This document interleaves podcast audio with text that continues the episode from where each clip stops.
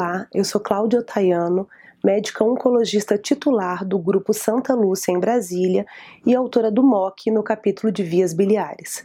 Estamos aqui na ASCO 2019, onde acabamos de ouvir a apresentação oral uh, referente a tumores do trato gastrointestinal alto.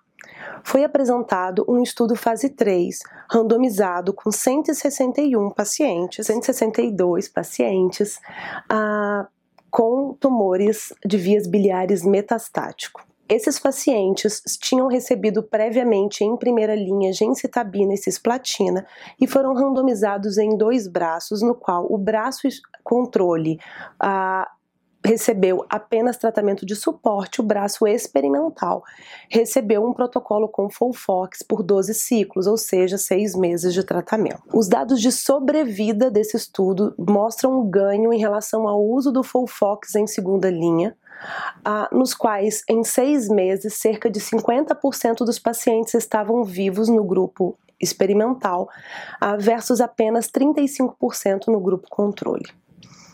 Vale ressaltar que cerca de 60% desses pacientes eram refratários ao uso da cisplatina, ah, que haviam recebido em primeira linha, ah, de forma que esse estudo traz uma nova perspectiva do uso do, da quimioterapia em segunda linha para os pacientes de câncer de vias biliares. Acho que é um estudo que muda a nossa prática clínica de imediato e vai trazer mais embasamento no tratamento desses pacientes.